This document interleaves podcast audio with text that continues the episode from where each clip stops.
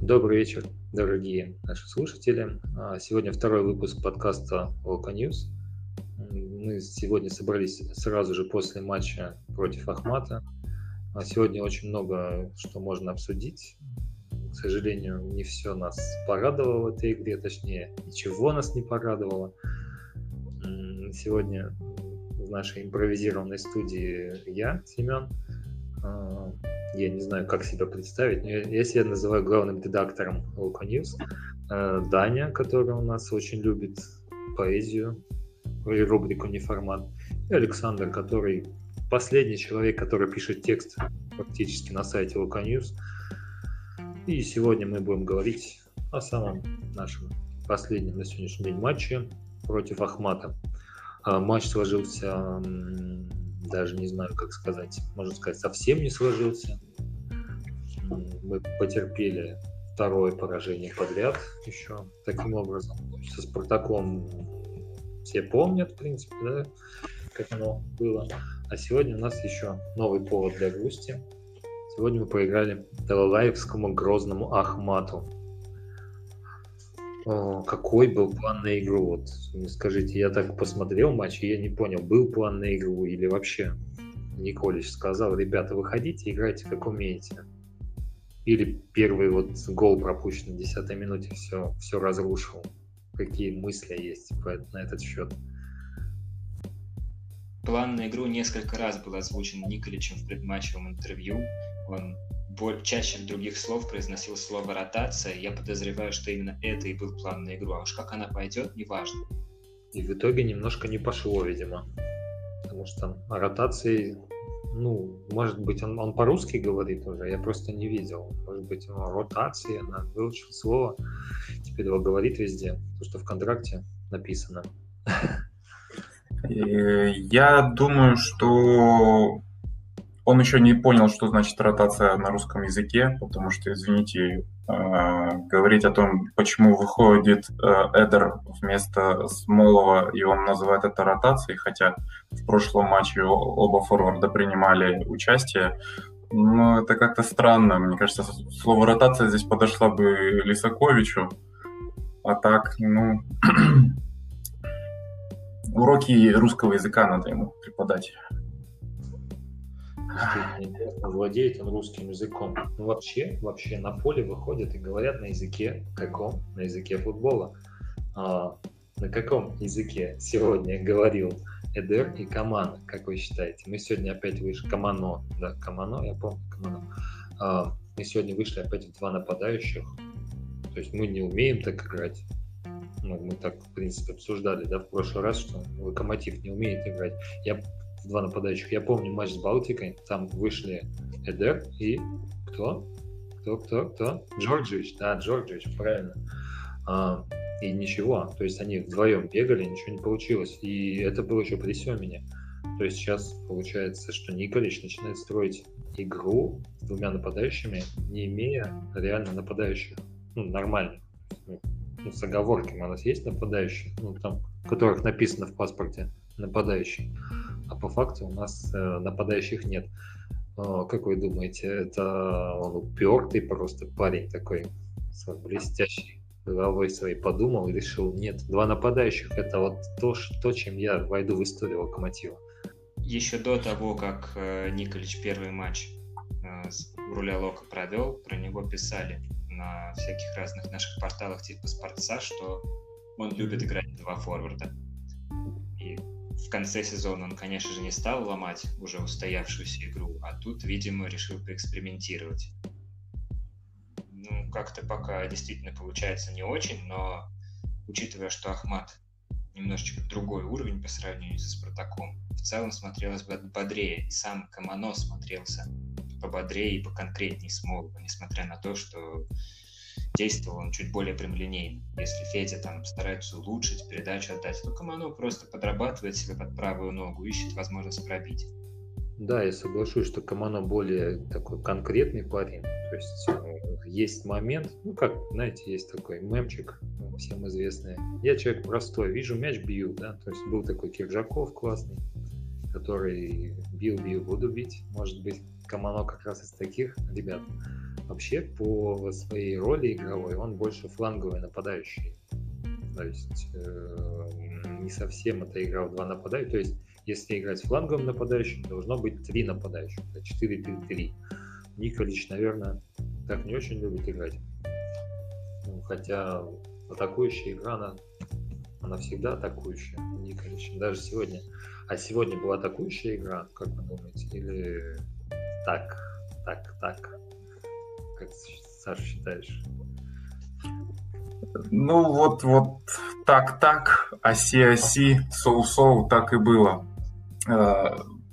Ну, не получилось, честно. То есть Миша Лысов вышел, да, пытался там что-то навешать, у него не получалось. Рифат был практически незаметен. А форварды, они, ну, цеплялись, старались, но ничего сильно из этого не получилось. Антон вообще эпизодически включался. То есть вот мне чем не нравится Дмитрий Рыбчинский, то есть он мелькнет и опять пропадет. Вот сегодня таким был Антон. Если бы не пенальти, честно говоря, я бы сильно его и не вспоминал в этом матче. Поспорю с тобой, Антон сегодня был как раз тем человеком, на котором держался абсолютно весь боевой дух Локомотива. Можно посмотреть, было просто на лица наших футболистов, и именно на лице Антона была вот эта вот спортивная злость, и мы сейчас их всем покажем. Именно Антон лез в конце вперед, именно Антон зарабатывал штрафные, пытался проникнуть в эти самые штрафные. И вот, ну, чуть-чуть не хватило. Но в целом... Нет, ну... Штрафные зарабатывал Эдер. А Антон пытался их реализовать. Ну, был близок к Крестовина. Ну, Антон, в принципе, по статистике вообще, если смотреть, Антон лучший игрок вообще всего матча. То есть по статистике любимого нами все любят же. Пускорт, конечно, все любят. Потому что он бесплатный, понятно, все красиво. Но по нему... Лучший игрок матча с большим таким, с хорошим отрывом, это Антон Миранчук. То есть, ну, Ильин еще там близко с ним, но остальные очень все далеко. Это, ну, атака у нас сейчас, понятно, что ослабленная очень сильно без Алексея Миранчука. Вот представьте, что мы продали Миранчука, и вот так примерно будет Локомотив играть. То есть, ну, сейчас мы играем так, потому что, ну, он вернется, да, сейчас там вылечится, ну, если не уедет по таланту в перерыве в этом вот международном, вернется, вылечится, опять заиграем. А сейчас получается, что Антон Миранчук по факту будет у нас на месте вот Алексея Миранчука играть. Ну, скорее всего, так и будет. Справится, не справится, это очень большой вопрос. Если закончить тему, да, именно атаки, то по статистике мы вообще лучше сыграли, чем Ахмат. То есть если взять усредненную оценку, мы не проиграли этот матч. То есть у нас все хорошо, у нас все впереди, как говорится. Но, к сожалению, счет на табло и счет всегда по игре. Как вы считаете, счет по игре сегодня? Абсолютно. Во-первых, то, что мы не проиграли по атаке, не забывая, что мы целый тайм играли в большинстве. Во-вторых, мы очень много допустили у своих ворот. Так просто нельзя. Это фантастика. Там число обрезов зашкаливающее. Кстати говоря, заканчивая, опять же, тему Лёши Миранчука, во втором тайме на его позиции играл как раз наш новичок Камано. И если Лёха отдает какие-то передачи, придумывает что-то, идет, там, не знаю, ломится вперед в штрафную, то Камано в центре поля пускался в какой-то непонятный, бессмысленный дриблинг. Это была вообще не поэзия. Ну, от Камано, мне кажется, рано какую-то поэзию ожидать. Он в команде без году неделя, физики нет. То есть пока он бегал в центре с Эдером, у него что-то получалось. Были какие-то обыгрыши, да, с полузащитой, а право, ну, как я слышал, правый фланг он вообще недолюбливает, хотя местами там у него были отличные матчи во Франции, но тут он просто устал, вот элементарно, и, наверное, из-за этого, из-за того, что он не мог там сделать какой-то большой рок, он пытался там что-то пофинтить, что-то навесить, ну, это так и народно смотрелось, честно. Даже вот я вот видел, он вот сейчас подаст. И да, он сейчас подавал, и это так медленно было. Блин, прям вот можно было сразу понять, что ничего из этого не получится. Ну, тем не менее, сейчас ребята встроятся в игру, то есть вот Виталий Лисакович, Франсуа Камано сейчас наберут кондиции, встроятся в игру, и это будет уже совсем другой Локомотив. С учетом отсутствия Леши Миранчука. Сэм, а как тебе Лисакович, кроме 2 ассистов, понравился? Я как раз хотел, да, перейти. Ну, мы немножко да, оборвали вот этот стих белый про наше нападение. И получилось, что мы не сказали про одного из главных героев сегодняшнего матча. Ну, я считаю, во всяком случае. То есть, когда выходит Лисакович, видно, что очень ценит человек свои шансы. Понимает, что он приехал в одну из лучших, сильнейших лиг в мире, одну из сильнейших команд во вселенной, в принципе, ну где-то в первой сотне, во всяком случае, сильнейших команд этой вселенной. Он понимает, что на нем лежит большая ответственность 88-го номера, который в свое время носил Девин Нединга, замечательно. Поэтому парень выходит и старается. То, что он мяч догнал, когда он на Крыховика навесил. Был такой момент. Ну, не всякий бы там. Ну, я не знаю, мне кажется, Джорджевич бы не побежал даже. Ну, то есть желание у человека. У Камано было желание минут, наверное, 30 первых. Потом, может быть, 40. Потом уже устал человек, да, уже. Когда начинает... Вы же знаете, про негров пошутить, да? Если негр устал, он начинает финтить. Да, то есть, знаете, все знают эту шутку. А, нет, это я только что придумал шутку. Это да, другая шутка. Но ничего. То есть Камано просто не готов, да. Может быть, потом пишется в игру. А Лисакович, он вот рвет и мечет. Я думаю, что вместо Эдера можно его спокойно ставить. То есть на Эдера толку нет от Эдера вообще никакого. Падает, штрафные зарабатывает. Ну а что толку нам с этих штрафных? Нам голы забивать надо. То есть, ну, у нас нет. Сейчас, получается, вообще все разрушилось. Ну, на мой взгляд. То есть чар лука сейчас еще у нас сломался. Кстати, если говорить о причинах поражения, как вы считаете, вот, латиноамериканцы горячие наши? Ну, по крови, во всяком случае. Сейчас понятно, что один из латиноамериканцев уже в сборной России выступает. Ну, второй еще пока нет, но скоро будет, мне кажется, с такими темпами. Как вам игра наших бразильцев? Как Гильермо? Ну, Гильермо вообще, мне кажется, ему герой матча надо вручать. То есть, ну, конкретно прям 2 гола. Ну, 3-й, ладно, еще. 1-й, 2-й. Прям вообще на совести. Думаешь, золотую малину получит? А есть такая штука у самураев, называется хакама. Это вот самураи, знаете, которые ходят, чтобы, ну, противник не видел, как он ногами шевелит. Между ног такая вот, как юбочка, такая вот золотая хакама. Достает сегодня Гильермо. Замечательно. Именно вот я хотел бы поговорить, как Даниил считает. Гильермо герой матча со знаком минус или били, что не взять, как говорится. Ну, ты такие вопросы задаешь, конечно. Сейчас как все в Твиттере пишут, а что это действительно вратарь сборной России и все такое. Ну, я думаю, что его очень сильно деморализовала неудачная передача на Крыховика, когда случился 2-й гол. После этого там уже очко, не очко, там он такой кислый ходил. Помните еще момент, когда он в аут мяч пустил, когда он был полностью наш? Там уже в самом конце. Ну, вот когда пропускали 2-й гол, была передача на совершенно не готового к ней Крыховика, а Крыховик к ней не был готов. Знаете почему? Потому что это был уже конец тайма, а в конце тайма силы заканчиваются, а Крыховик уже играет который там матч подряд без замен совершенно. Да он еле по полю ползает. Я не знаю, кто больше виноват, Николич или Гильермо. Я думаю, что Николич очень просил Гильермо быстрее вводить мяч через центр. Вряд ли это инициатива самого Гиля. Но тут, конечно, была ошибка, но я бы не сказал, что она прям какая-то катастрофическая, что Гиля фантастически просчитался и делает это стабильно. Случается.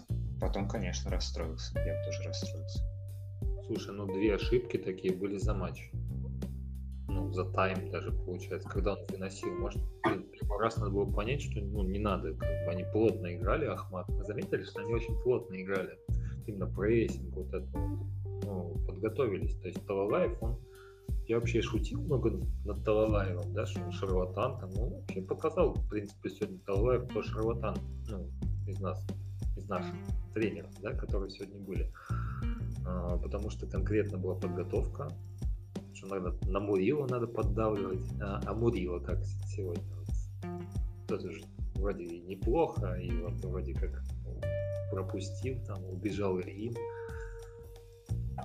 Как оцените игру Мурила? Очень-очень не очень. По сути, получалось такой же гол, да, как забил Спартак. То есть, что там Мурила проспал выход Ларсона, да, что здесь он вроде бы бежал, но Ильин от него так легко ушел. Я не спорю, возможно, также сказывается усталость, да, но в целом скорости не хватило Мурилу. И это не одна его ошибка, да. Вспомните третий гол, да, когда Стасу Макееву пришлось выброситься, да, из своей позиции. А Мурило просто стоял и смотрел футбол. То есть он не пошел его страховать, он не пошел, даже не кинулся помогать ему там мяч отобрать. Он просто стоял и смотрел. В итоге осталось два игрока на одного защитника, и они уже там разобрались без проблем, в принципе. И хочу отметить, что Макеев пытался играть до конца, то есть он побежал, там пытался помочь Гильерме, и Гильерме, конечно, выбросился, но он правильно сделал, то есть тут по игре другого варианта не было, в принципе, когда ты в игре. Но если так вот на холодную подумать, ему надо было чуть-чуть вытянуться, встать, и он бы тогда между ног, кстати, мог не пропустить. И Стас бы дальний угол закрыл. То есть шансов было бы побольше спасти игру. Но, блин, не получилось. Вы мне скажите, вот мнение, немножко уже эмоции подутихли, там уже пару часов прошло после матча. Этот матч мы проиграли или они выиграли? Есть такой комментаторский штамп, но я не могу сегодня без него, к сожалению. Мы проиграли. Я считаю, что мы проиграли. То есть нас не, ну, как-то подловили, там подловили, тут подловили, потому что если брать нашу линию нападения, да, вот, казалось бы, у Ахмата есть Ильин, там Понце, там Боровский, вообще черт знает кто. У нас есть классные нападающие. Ну, Эдер, он чемпион Европы, да, то есть Федор Смолов забивал Реалу там пару месяцев назад, в Барселоне забивал, Лисакович молодой, ну, перспективный, с желанием, Камано быстрый, конкретный, Жималендинов, вот чего нам не хватает все-таки? Нам не хватает очень настырности впереди. Вот ты сейчас перечисляешь этих людей всех, Эдер, ну, он падает после каждого касания. Он не идет в штрафную, когда это нужно. То есть, когда сегодня выводили Антона Миранчука там на левом фланге, он был готов просто кросс делать. Наши аккуратненько так расставились по периметру штрафной, даже дальнюю границу штрафной они завели. А вот в самой штрафной не было никого абсолютно. Эдер не идет в штрафную, не настырной форме. Смолов вообще отказывается играть без мяча. Он тоже, он ему подайте, а он там что-нибудь сам придумает. Но он не настырный. Лисакович маленький такой, техничный, но не пробивной. Там вингеров не берем в расчет. Нужен какой-нибудь такой нападающий, который будет вгрызаться в какие-то вот эти моменты, продавливать, не давать защитнику вздохнуть, головы поднять. У нас такими были, что самое интересное, Шкулетич, Дое и Ньяс. И Это забавно, но некоторое время назад был трансферный слух, что вот, мол, к нам, возможно, придет Приевич. Вот именно Приевич нам сейчас мог бы идеально подойти, потому что это именно такой мощный нападающий, который готов идти всегда до конца. Вот этого нам сейчас не хватает в линии нападения. А Евгений Луценко? Был тоже слух про Евгения Луценко. Может быть, он бы нам тоже подошел, тем более паспортист. На старости лет в Лигу чемпионов заглянуть. У нас уже есть негативный опыт подписания бывших игроков Тульского арсенала. Можно нет? Пожалуйста. Он был не игрок Тульского арсенала. Я прошу напомнить. Прошу не забывать об этом, что мы его взяли из чемпионской команды вообще. Ну, это, в принципе, ерунда. Саш, ты как считаешь, чего глобально не хватает именно вот нашему нападению? Согласен с Даней или свое мнение есть? Тренерской руки не хватает. То есть я не думаю, что они все сами вот как хотят, так и играют. То есть вот Даня описал, да, как они играют. Но они, в принципе, так и играют, да. Но, а тренер им для чего? Чтобы он сказал, как они должны играть. То есть, получается, это все от тренера идет. То есть, я понимал, когда Эдер при Сёмине, да, играл, как он играл, его задача была зацепиться за мяч и скинуть креативные группы, да, то есть Миранчуки и Жималендинов. И он с этим отлично справлялся, при том, что он не нападающий номер один для Локомотива, по идее.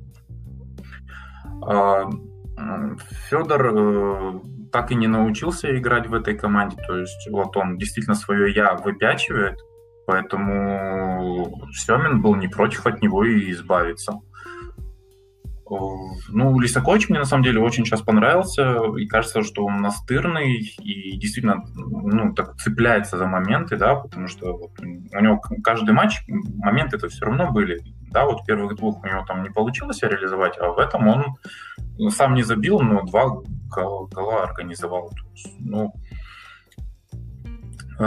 тренер, помимо настырности нападающего, должна быть какая-то тренерская заготовка. То есть у игроков должно быть понятие, что им надо делать. Я его пока не вижу. Ну, если мы будем финальный наш резюме по этой серии, уже можно говорить о серии, два поражения подряд, это уже серия. Как вы считаете, Николич, вот сейчас он и так был под давлением, да? Ну, как бы с него как с гуся вода, мне кажется, он был очень выкарабкается из всех вот этих вот сложностей. Сможет ли он как-то исправить, наладить, объяснить, за ручку подвести там человека, какого-нибудь нападающего, чтобы он вставал куда надо? Или уже это начало конца просто конкретно? Все, уже кончилось сёминское топливо, уже пошли немножко уже сами себя немножко сжигать уже в топочке, как вы считаете? Ну, смотри, там, конечно, давление сейчас бешеное будет, то есть два поражения, впереди матч с «Зенитом».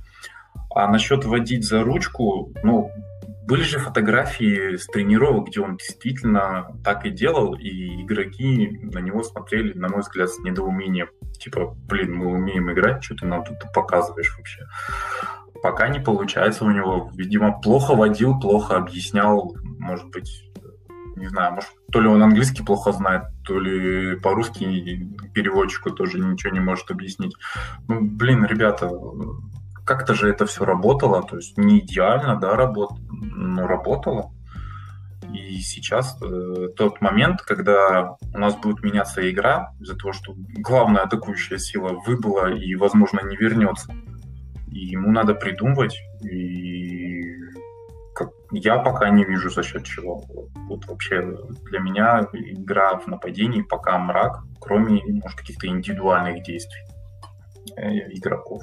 В целом есть один очень-очень-очень тревожный сигнал, когда главный тренер команды, топ-клуба, который в прошлом сезоне занял 2-е место, после серии, вы заметили иронию, да, после серии из двух поражений говорит, произносит в принципе слово депрессия, это что-то не то.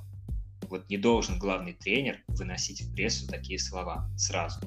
Там, если 5 поражений, бывает, да, это уже просто всем очевидно, но произошло 2 поражения. Да, это уверенности игрокам, да, это уверенности болельщикам. Первое, что сделал Сёмин, когда приходил 10 лет назад в команду, и когда у него не сразу все получилось и была ничья, его спросили, что поможет Локомотиву. Что сказал Сёмин? Сёмин поможет, говорит. И вот тогда я понял, что у нас все будет хорошо. Я думаю, что игроки тоже поняли, что все будет хорошо, и дали победную серию потом офигенно. А Николич этого не делает. И это большая ошибка Николича. Уже 2-я на посту главного тренера. 1-я была тактика со Спартаком. Я не могу с вами не согласиться. В целом Николич, он, видимо, показывает себя не совсем готовым тренером к таким вызовам, к серьезным. В принципе, 2 поражения это не так страшно. За прошлый чемпионат и Сёмин поражения были, и Спартаку проигрывали разгромно. В принципе, да, поражение, ничего страшного, это часть игры. Но если, смотря как принимать эти поражения, то есть все мы помним, как Шаронов, да, говорил, что мы принимаем это поражение, идем дальше. Поэтому мы сегодня принимаем это поражение и идем дальше. Всем спасибо за прослушивание. Оставляйте комментарии, подписывайтесь, нажимайте на колокольчик. До свидания.